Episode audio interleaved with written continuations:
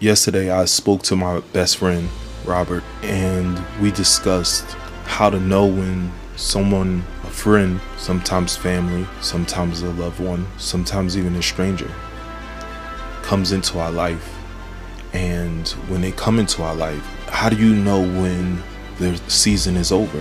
How do you know when they have served their purpose? How do you know when it's time to leave? Well, it, it really doesn't depend on the person that is unable to see issues that are happening, but it more or less depends on you as a person. See, most times when you have a friend or a family member, I'll use a friend in case, where they're arguing with you or they're you can't understand their life and you give them information or you give them advice and you tell them this is the way that you're supposed to live. This is how you're supposed to do things. This is the way it's supposed to be. And they can't understand that.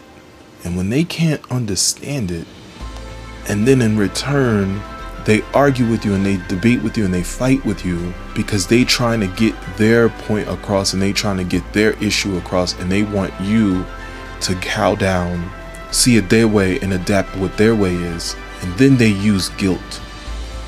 They try to guilt you into understanding and to go their way. Then you have to step back and you have to say you have to reevaluate and reassess yourself. And to say to yourself not that person. Now, don't say this person is wrong. This person is not right. This person is wrong. They they they doing this to me and they doing that to me. No, I say to you, that, that person is living their potential.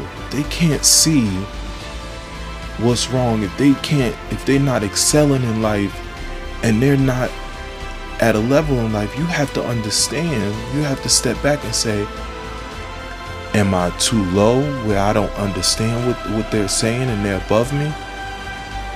Or am I too high above that they can't see where I'm at? Then they say they make you feel like you bougie or they make you feel like you're too good. And I will say to you is that you are a person you have to assess yourself and you have to say am i a person that are is bougie or too good? But then you have to then you have to ask yourself is is this person trying to get me to see things their way because they want to manipulate me? And that's a big question that's a big issue for a lot of people.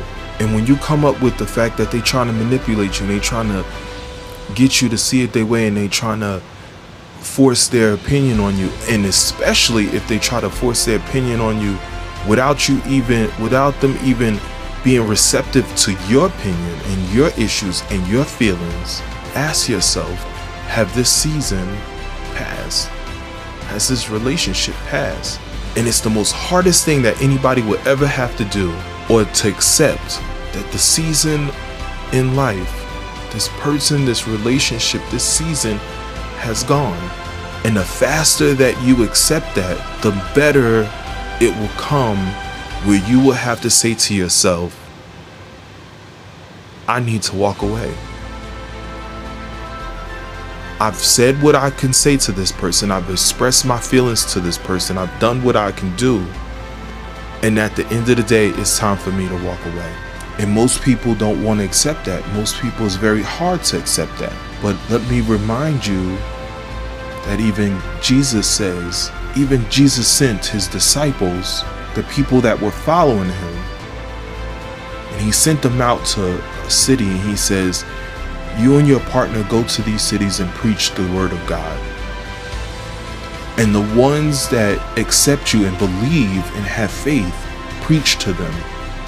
Bring them on board. Let them know. Show them. Explain to them but the people that reject you, the unbelievers that reject you, I want you to take your slippers off. I want you to knock the dust off of your sandals. and walk away.